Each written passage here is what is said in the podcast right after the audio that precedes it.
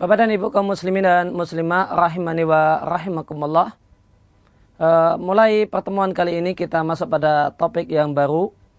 Uh, setelah kita mengakhiri topik berkaitan dengan masalah uyub fin nikah atau kekurangan fisik dalam pernikahan, maka topik yang baru berkaitan dengan masalah uh, ketika suami istri yang pada awalnya keduanya non muslim, kemudian salah satu dari keduanya masuk Islam maka apakah perlu akad nikah baru dan bagaimanakah ketentuannya bisa kita saksikan di papan tulis.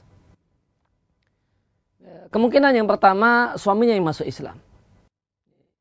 Istrinya belum masuk Islam ketika itu. Baru suaminya saja. Maka dalam kondisi ini kita lihat atau kita tunggu selama rentang waktu tiga kali haid. Apakah selama tiga kali haid ini istri masuk Islam ataukah tidak? Jika ditunggu sampai tiga kali haid yang itu merupakan masa iddah seorang perempuan, ternyata istri tidak masuk Islam, maka pisahlah keduanya. Keduanya resmi menjadi orang lain. Sudah tidak lagi punya hubungan pernikahan. Namun jika selama rentang waktu tiga kali haid itu ternyata si istri masuk Islam.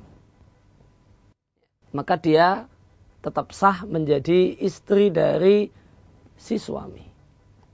Maka pernikahan yang terjadi di antara keduanya di masa kekafiran itu dianggap sah.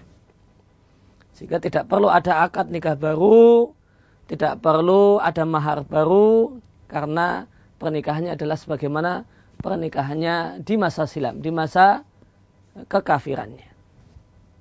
Ini kemungkinan yang pertama. Kemungkinan yang kedua, istri yang masuk Islam tanpa suami. Istrinya bersyahadat masuk Islam, namun suaminya tidak. Maka poin yang pertama kita lihat juga selama masa idah. Selama masa idah selama tiga kali haid. Apakah suaminya masuk Islam menyusul istrinya ataukah tidak? Jika selama rentang waktu tiga kali haid itu suaminya masuk Islam, maka pernikahan keduanya adalah pernikahan yang maka keduanya adalah suami istri yang sah. Pernikahan keduanya di masa kekafiran itu tidak dipermasalahkan. Namun jika jika setelah tiga kali haid ternyata suami juga tidak tidak kunjung masuk Islam. Maka dalam kondisi ini istri telah resmi pisah dari suaminya. Dan sehingga dia punya hak pilih untuk menikah dengan lelaki yang lain, lelaki muslim yang lain. Telah menjadi haknya untuk menikah dengan orang lain. Karena selama rentang waktu masa iddah yaitu tiga kali haid ternyata suaminya tidak masuk Islam. Namun poin berikutnya seandainya perempuan ini memilih untuk menunggu. Dia tidak mau menikah dengan siapa pun. Sambil terus berdoa kepada Allah Subhanahu wa taala agar Allah Subhanahu wa taala memberikan hidayah pada suaminya dan sambil terus mendakwai suaminya agar menerima hidayah Islam.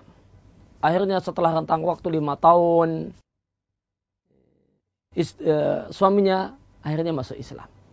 Dan selama rentang waktu lima tahun tersebut, si istri ini tidak pernah, eh, si istri ini tidak menikah dengan orang lain.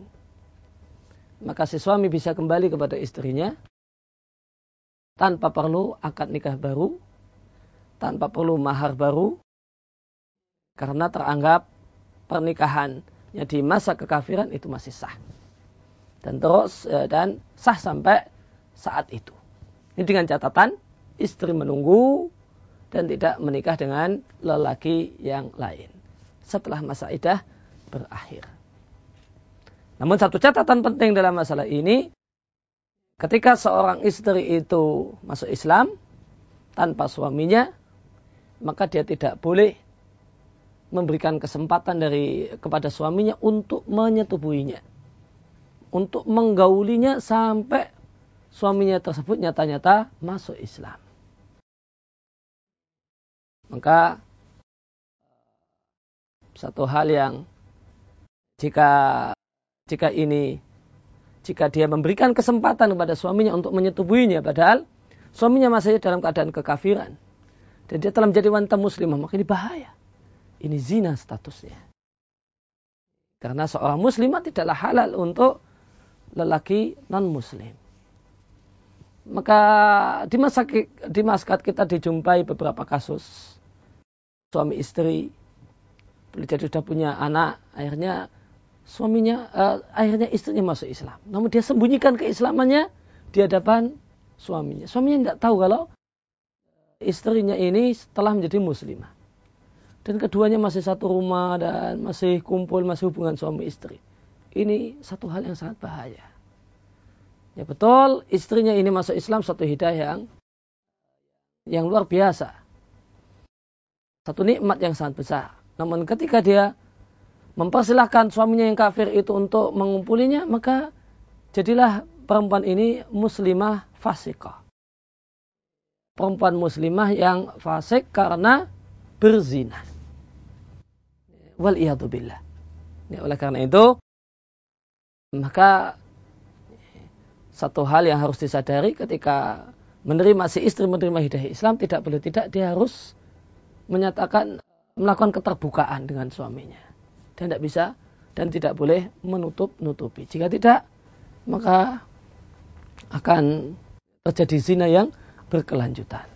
Ya demikian yang kita bahas kesempatan kali ini. Mudah-mudahan bermanfaat